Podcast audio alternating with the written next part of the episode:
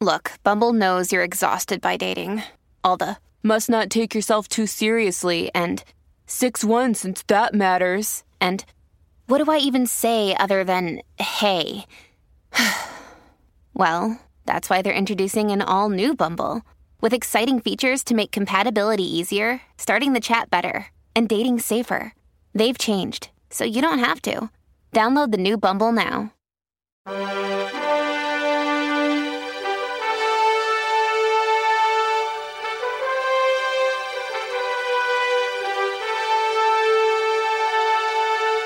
Welcome to Lighthouse Faith Podcast, where we are moving forward in truth and love. I'm Lauren Green, Chief Religion Correspondent for Fox News Channel and author of the book Lighthouse Faith.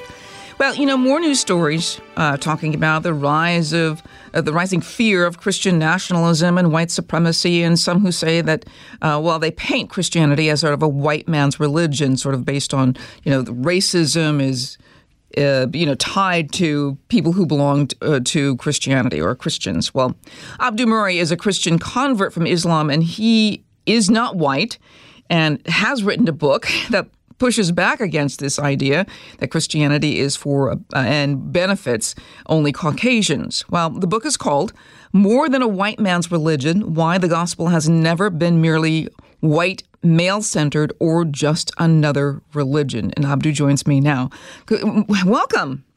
It's great to be with you, Lauren. Thanks again for having me. Well, I, it's great to have you here, and I wanted to get to your book right away because it's just uh, you have so many wonderful things to say, and you are a Christian apologist in the mm-hmm. highest ranks, and uh, you have you have just an insight onto faith that many people just most people just don't have.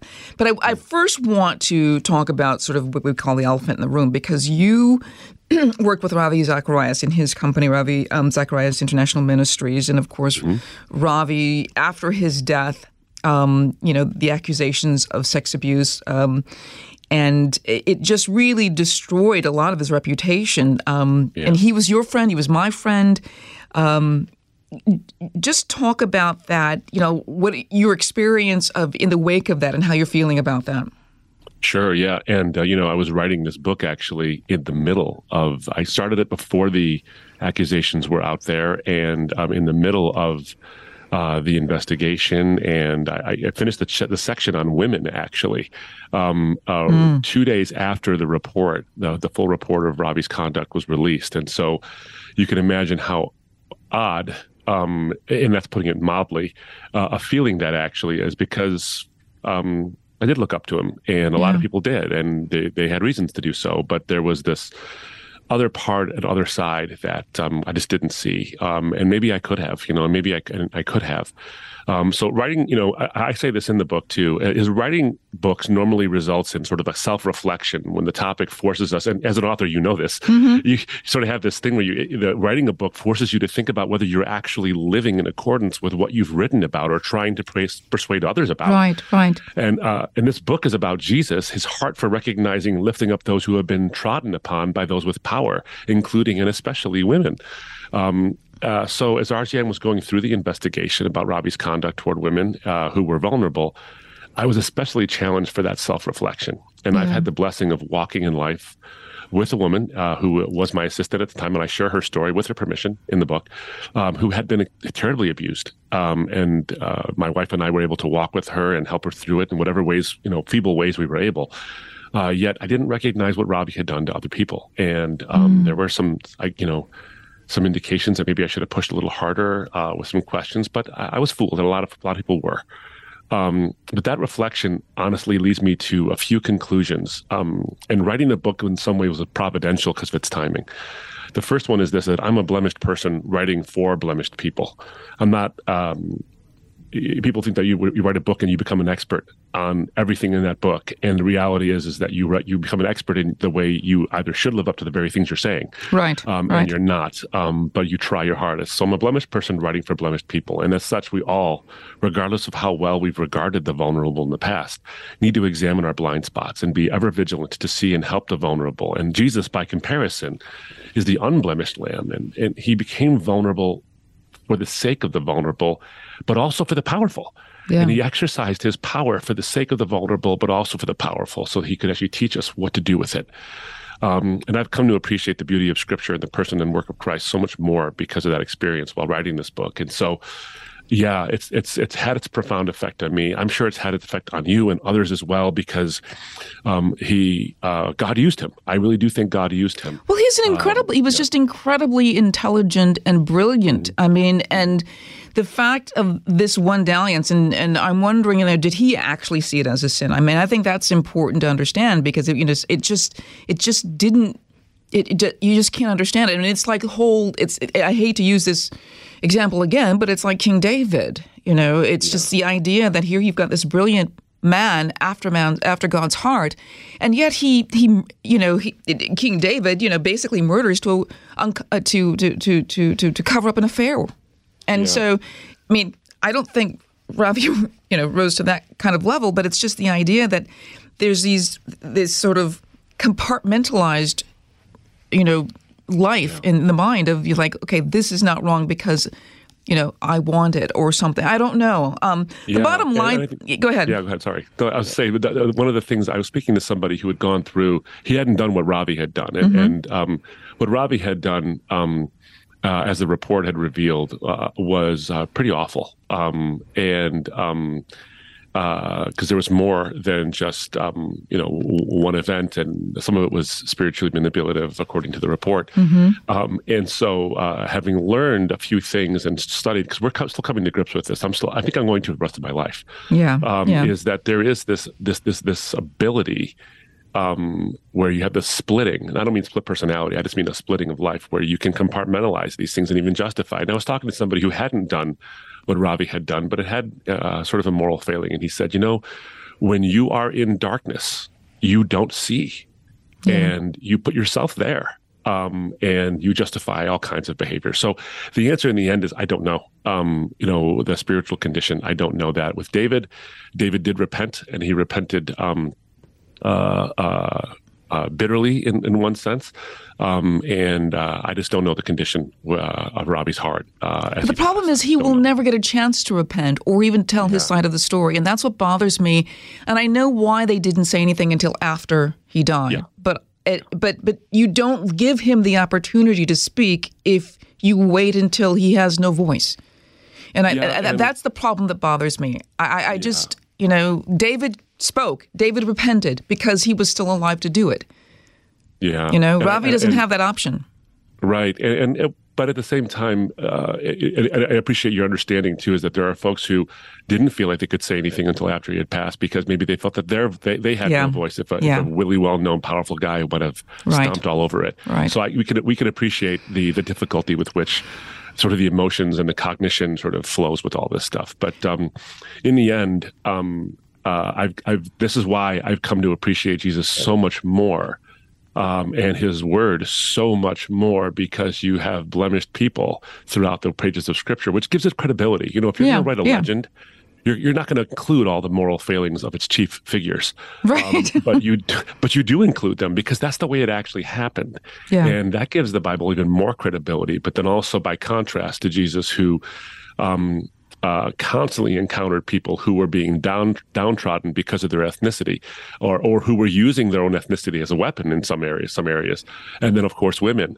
Um, there's a reason Michael Bird, the scholar, says that Christianity was being made fun of by the early by the early pagan Romans uh, in the early days of Christianity as a religion for women and children, not because women were running away from it because it's inherently sexist. No, because they were running to it because Christ valued them right. in uh, in a way that other religious systems around them, including and especially the pagans around them, would not. They treated women as property and as second class citizens, but it was the Christian community reflecting who Christ was who didn't do that. And so, by comparison and contrast to all that's gone on and all the failings we've seen. Um, Jesus shines even brighter. And I hope to, to, to, show that in this book. Well, you say in the book, which I think is interesting, in, in the modern day people and social and the culture of today, Christianity is sort of labeled as, um, it, it, you say, is really labeled as the poison, and when it actually is the cure. And mm. I think that's a really, really good point. You could explain more about why you say, you know, why is it labeled this poison when it's actually the cure? Yeah, and I go. I, I actually do a make an assessment of how did Christianity become to be labeled a white male religion? How did it become, yeah. you know, this? It's a white man's religion, and I've heard a lot of people, and I've sat with people who have left the faith because they think it's that. And how did it get there? Well, it certainly isn't the demographics of today. I mean, most Christians in the world are not white and they're not male. Um, so how did it become this? And I think it's because of the aligning, whether this, this narrative is accurate or not. And, and sometimes Christians don't help very much um, mm-hmm. with this with this narrative. Is that it aligns itself with. Um, uh, um, th- so the perception is that it aligns itself with those with whites and males and specifically white males in a way that benefits them as opposed to other people. Um, and I think that that characterization has at least some level of merit if we look out there, but the way that people will make it politicized or they'll make it polarized or they'll make it racialized. Um, or even genderized to a degree. But the message itself and the prevailing way in which it's impacted the world has actually been positive for people of color and women. And so um, when you look at the pages of scripture, and I try to tackle some of the toughest yeah, yeah. Um, uh, uh, uh, provisions in the Bible and, and, and passages in the Bible, both on the ethnicity side and on the gender side, and say, okay, look, we how do we interpret these things, but also look at the other parts of it. There's so much more context where uh, uh, people of different ethnicities outside of the people of Israel are actually treated not only with equal dignity, but they become heroes of the story, even unlikely heroes, sometimes at the expense of the Jewish people in the stories. And if you were writing a racist book or a book that had an ethnocentrism that was centered only on the people of Israel, for example, in the Old and New Testament, you wouldn't make Israel's enemies, ethnic enemies, so to speak, you wouldn't make them the heroes. Yeah. Rather, you would make them always the villains, and they're not always the villains. In fact, they become some of the uh, paragons of moral virtue. Well, like this, uh, you know, um, the Good Samaritan. People don't understand the Good Samaritan is based on that very very idea that someone Absolutely. outside of the Jewish faith, outside of the chosen people, now become the, the moral hero um, yeah, in a story. Absolutely. Yeah, that's right. And, and in fact, by contrast, to those who were sort of uh, hyper religious, as it were, and identified themselves that way.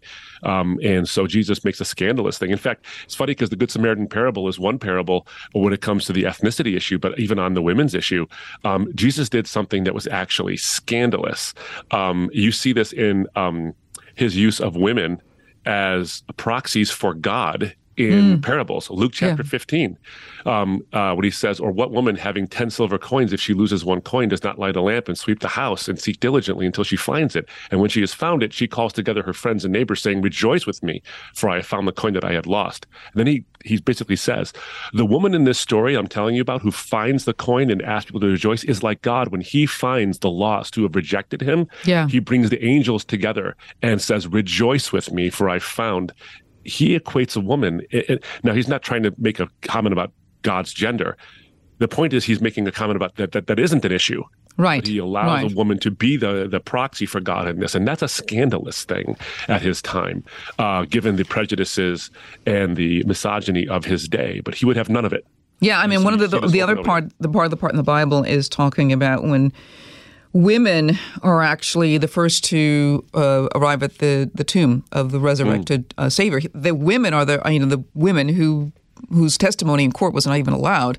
Mm-hmm. Um, it, they are now accounted for as being the first eyewitnesses to seeing the resurrected Jesus. So I think that's really significant. But one of the things that is that really becomes the turning point for why people believe Christianity is a white man's religion is the, slavery in America and yeah. how white slave owners justified slavery by using the Bible and using scripture saying, and this is a quote, slaves, you know, obey your masters. And I think yeah. and, and this and you actually do an exegesis of that of that of that verse. Mm-hmm. Explain why that shouldn't make us think that um, God is condoning slavery and that mm-hmm. uh, it is not, um, you know, God is not endorsing a, you know, yeah. race-based chattel slavery.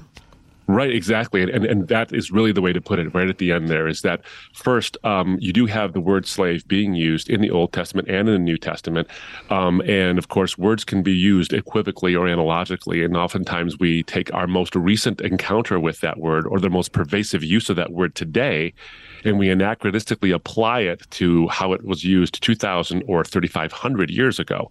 So, in the case of the Old Testament, when the Bible is describing slavery, sometimes it is describing, not condoning, but describing the fact of um, chattel slavery, where someone can actually be considered property. But it's interesting in the Old Testament, um, even in the surrounding environs, slavery was actually never really based on your ethnicity or your race. It was just based on your level of power or the lack of it in that particular moment. But what the Bible regulates in the Old Testament is nothing like race based chattel slavery. And the reason why we do that and we equate it with that is because when we hear slavery now, the first thing we think of is antebellum Southern slavery, right, right. over which the Civil Civil War was fought um, and the North Atlantic slave trade. And that's not what's being regulated in the Old Testament. And I can go into, and I do in the Bible, go into specifics about why that is. But the, the Old Testament is not regulating slavery.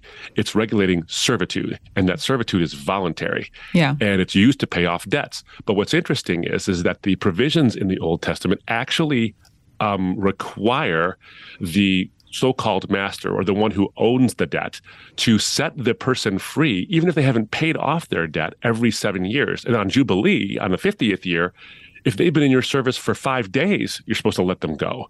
So and by the way and when you let them go you're supposed to give them of your own uh, provision your own your cattle, your your land, some yeah. some some some money, some crops, so they never you know, go back into that servitude. So Old Testament so-called slavery, which is really servitude, was meant to actually end the whole process, not perpetuate it. And in the New Testament, we have to have full context here as well. So there was uh, chattel slavery in the Roman Empire, and Paul is talking about that not slavery um, that would be condoned by the Bible, but but but a slavery that the Romans had instituted. And so these newly minted Christians who were under a Roman slavery context were being told, don't engage in man stealing. I mean, and in in in the kidnapping of people or the trading of slaves. First Timothy mm-hmm. chapter one, verse nine to ten. Paul condemns slave trading as a sin. Um, but the uh, the verse that you specifically mentioned too in in First Corinthians seven verses twenty one to twenty three, uh, where Paul says something like, you know, um, uh, were you a slave when you were called? Don't let it trouble you. Okay, so people say, "Oh, see, it's condoning slavery." Right, right. It doesn't condone slavery because the very next words are, "Although if you can gain your freedom, do so." And then he goes on to say that there were there, there are people who are slaves and there are people who are free, and they're actually equal in Christ. And then at the very end of the passage, he says, "Do not become slaves of human beings."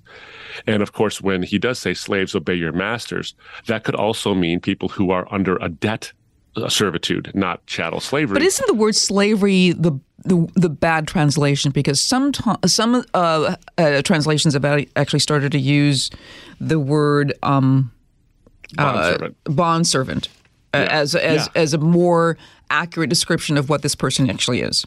Yeah, and, and more often than not, it's more it's more bond servant. There are times when it can be um, uh, translated in Greek as doulos, um, and that word can mean bondservant or it can mean chattel slave.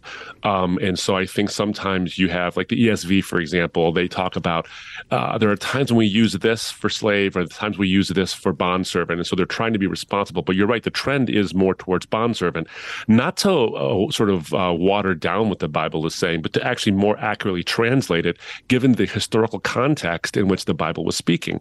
Um, and, you know, you look at you look at uh, Philemon, this book. It's a yeah. letter between Paul and someone else, like trying to um, address the issue about a runaway slave named Onesimus.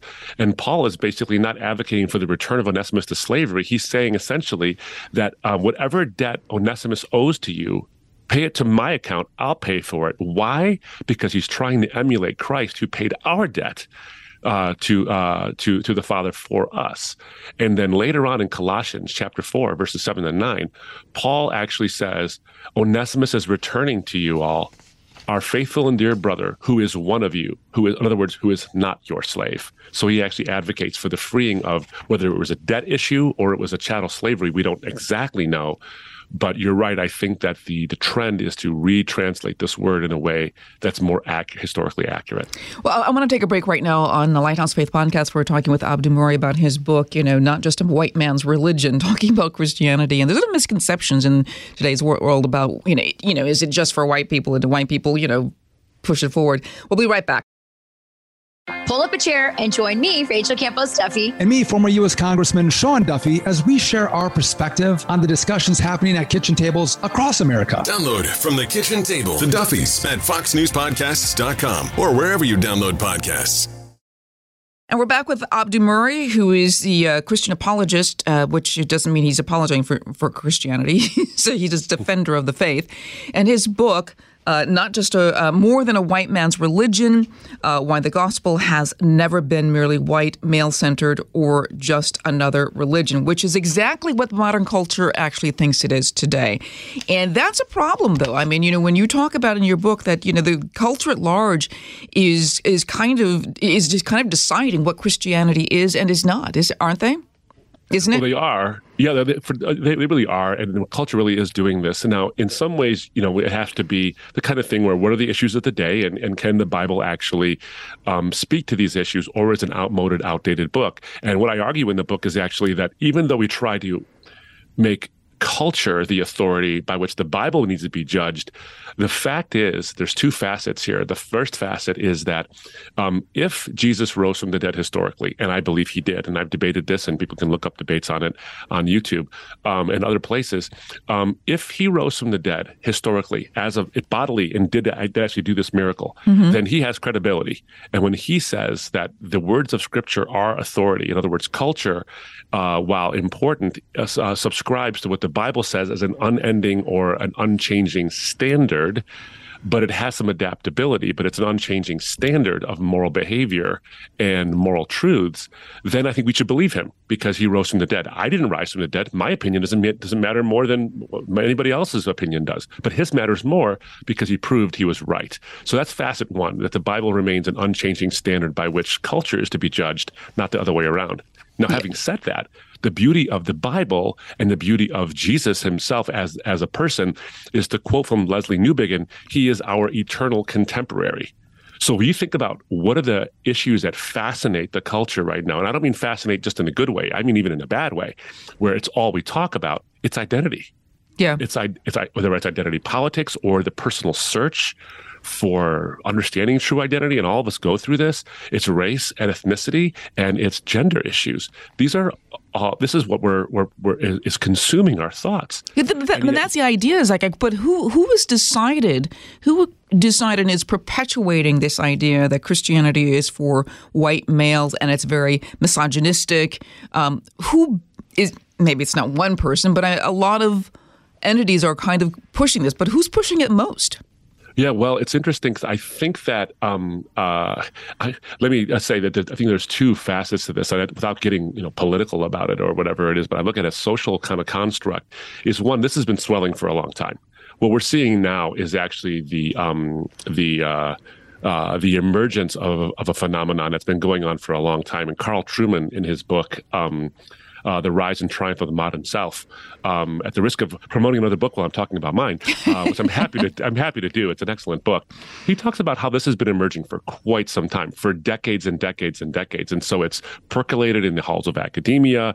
It's bled its way out into the activists who have actually emerged from those same halls of academia now, um, and who are talking about identity issues. And in uh, another book I wrote, I talk about the um, the the desi- human desire for autonomy, and so you see yeah. uh, on on sort of uh, whether it's it's left of center, you see um, a lot of talk about identity, and that's become the, the chief issue. And um, it's you know centered around race and and gender. Um, now on the right, you might have the same thing where we're becoming sort of equally obsessed, but in reaction to that movement. And so now everything's about that as well. And everything you, you can't talk about this at all, or it's a bad thing, or you're hyper, you know, racializing or genderizing the conversations. And so it, what ends up happening is you have um, photo negatives of each other, but they're both centered on the same picture, which is our identity. And so mm-hmm. what I think is is a solution here is to not say that that ethnicity and gender don't matter I think that that's actually unbiblical. I think the Bible actually calls us to say the things are valuable. You know, we're not Gnostics. The Gnostics right. were in the in the early years were trying to say that the body was somehow a corrupt, evil thing, that physicality was bad, and that spiritual was all that matters. The Christian faith says no. The reason why we all are raised bodily, our souls return to our body forever, is because the body is actually meant to be a good thing and a redeemable thing. So we'll have our heaven won't be gray. You know, we'll have our our, our various palettes of color and our and, and our wonderful mosaic of humanity, um, and uh, people will be men and women in heaven as well.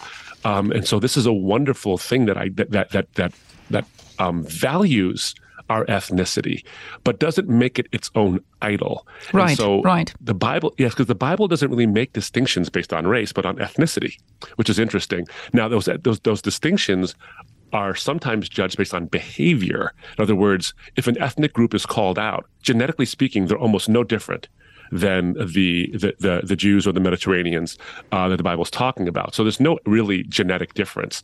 Judgment is based on neither physical appearance or even mm-hmm. you know the fact that someone might be somewhat different um, uh, in in shade or in um, uh, language. Rather, it's based on cultural and social practices and individual behaviors like child sacrifice or horrible sins that need to be judged. And so God this is an interesting thing. God judges people, and you see this throughout the Bible. God judges people, including the nation of Israel, um, not based on the, the, color of their skin, but on the content of their character. And that sounds familiar. Yes, it um, certainly does. It certainly, you know, and that is what the problem is today is is that but, but there is an association factor that happens in politics and I've got to bring up you know what I hear most often is Donald Trump and evangelicals they look at that group and paint the proverbial broad brush mm-hmm. about that they're Southern, they're white, they're male, and they're holding up the Bible um, as their authority. And that to a very big section of the, the population says, oh, you know, let's not give in to, you know, Christian nationalism because they're not really I mean, and, and the problem is, is that yeah. they're looking at Christianity not at the people who are promoting this as being the sinners. And mm. you, you, say something very powerful. You say, you know, um, you know, Christianity actually provides the worldview um, that people are using to criticize yeah. Christianity. Yeah, absolutely. I had this. I, recount the story of uh, this wonderful conversation I had with an African American young man, and he was. Um, we had the most calm endearing conversation over one of the most most um, incendiary topics there is, you know, about race and identity in the Bible and this kind of thing. And we talked about some through some of these things. And the point here, though, and, and a, a big part of our discussion was where does this, the, where does the objectivity of the moral judgment uh, that racism is wrong or that misogyny is wrong. Where does this come from? It can't come from us being accidental flotsam and jetsam of a universe that neither knows nor cares that we exist. Right. That can't be the source of it. Rather, these things being personal. Morality is personal. And if it is truly there and it's a transcendent reality, in other words, even when most of the country thought that women shouldn't vote or that people could be owned as property based on their race, even when everyone thought that was that was at least legal, it was still wrong, even when everyone thought it was right. In other words, right. these morality, these moral truths have to be based on something objective beyond human opinion. Well, if morality is personal and it transcends, then it must be based on a transcendent person. And that's exactly who God is. So the very standards that the Bible gives us are the standards that we use to judge it as if it falls short. But if we look at it closely, and we look at it through the lens of the life of Jesus, I think that we'll actually see that the very things we use to judge the Bible might actually indict us. Yeah. Because of our obsessions with things in a way that's unhealthy. So, one of my issues with some of the movement um, that has made this the issue of the day, it's such a strong issue, and some things we need to we need to confront. We need to we need to see some real change in some areas. We can't hide from that fact, and we can't hide from the blemished past of Christianity. We can't do that. However, we can't go the the pendular swing the opposite way where we make ethnicity and gender everything as well. Right. It's not nothing, that's for sure, and it's not everything either. And so how I look at it, Lauren, is that God blesses us with ethnic, with ethnicity as an expression of who we are, while endow us, endowing us with His image as the definition of what we are. So ethnicity and gender are expressions of who we are, but God's image is the definition of what we are. And I think if we start from that fundamental basis, then we can have real, I think, helpful discussions and we're not jettisoning the cure for the disease by calling it the disease itself. And you know the, the problem is is that you know the people who believe otherwise are not going to read your book, um, mm. and they're probably not going to listen to this podcast either. And the the tide is so moving in a direction that wants to discount dis- discount uh, Christianity as a white man's religion or as a uh, misogynistic religion or as a religion that hates gays and mm-hmm. um, all of those things. How do you turn that tide? How can you, you know, like I like the like you know the tagline mm-hmm. in the, the podcast says to preach the truth in love. Yeah, and I think that uh, preaching the truth in love is such an important part. So what I pray for the, um, and it's funny, our team just got done praying a little while ago about this. Is that what do we know success to be? You know, whether this book is a success or whatever. What does that actually mean? I think to me, um, that there will be those who read this book and want to share it with people who fundamentally disagree or who are angry or who are hurt because they've experienced something that has told them or made them believe that Christianity is a white man's religion and it's not for them. So hopefully they'll become equipped by what this is, what, what, what, what this book offers. And it points to the, to the book that offers way more than my book does, which is the Bible itself. And of course, the person of Christ. And so people who find themselves on the sort of receiving end of the accusation of their religion being a white man's religion, I hope that this, is, this equips them so that they can actually have loving um, and compassionate uh, conversations where they listen more than they talk, but when they do they do talk, they show the truth of what this Bible's all about. I've seen it happen. I've seen people surprised by the words of Scripture. You know, mm-hmm, mm-hmm. Um, so what we're seeing is that Christianity is the white man's religion. That's a meta narrative, and it, the meta narrative doesn't have any granular really support for it. But it's easy to say, uh, especially when you do see phenomena where people are starting to equate um, sort of uh, uh, whether it's Donald Trump or other parts of uh, of uh, the Republican Party or whatever it is, or you know it's um, uh, alt right stuff or whatever, starting to equate that with, with with with Christianity, and it's easy to do because people do that. They paint broad brushes, but they also take stereotypes, which is ironic, isn't it? Yeah, it is. Racism's all about stereotypes. Well, taking stereotypes and saying I'm going to reject something else because I have that stereotype in my mind is the problem. And so I think that if we can shatter the stereotype by being understanding by listening, by trying to understand why someone's come to the conclusions they've come to, but then actually say that meta narrative doesn't have any granular truth. It doesn't have actually any pillars that hold it up. We can present the counter meta narrative of scripture overall. I mean, look. T- here's why I have hope, Lauren. Mm-hmm. Is that Tom Holland, not the not the actor who played Spider Man, but the historian who wrote who wrote Dominion, which is an excellent book everyone should read as well. Tom Holland um, set out to say that everything good in Western culture came from the Roman Empire. And in the course of writing that book, he discovered that everything good in the Roman Empire came from Christianity. Wow. And that um, really it's Christianity is so has so soaked Western culture that all the things we hold dear, like um, uh, love for the indigent and care for the indigent, equality for women, equality across ethnicities, and and um, all these things, they actually come from the Christian message. And he makes that case in a book where he set out to, to, to provide that someone else gave us those values. No, he says it's the Christian message. So if he can look at it and be changed in his opinions, well, who can't? I think so, there are people who won't, but we need to have hope and, and a positivity that it can happen. So tell me about this young man you you sat down and had this very long conversation with. Was he convinced? Did he change his heart? You know, um, uh, a few weeks later, after our conversation, we had a very long conversation, and this guy really knew his stuff. He really knew his stuff, and we went through a lot uh, mm-hmm. in the conversation about I want to say three weeks later, maybe a month later, I got a note from him thanking me for the conversation. And he told me, Hey, I'm at a church now and I'm engaged in a Bible study. Um, that, wow. even if that doesn't mean he might be a believer for all I know, but even if that means he's not a believer, it means that he actually went to go and look at it himself. And that is a huge victory in a world where we read headlines and not stories. We don't verify facts we don't go to the source, and we give no one a chance beyond meta narrative. This young man was willing to go beyond the meta narrative and say, I want to know if it's actually true. And even if he just engaged in the process, That's huge in a polarized world that wants to make our enemies look as bad as possible. And this young man wasn't.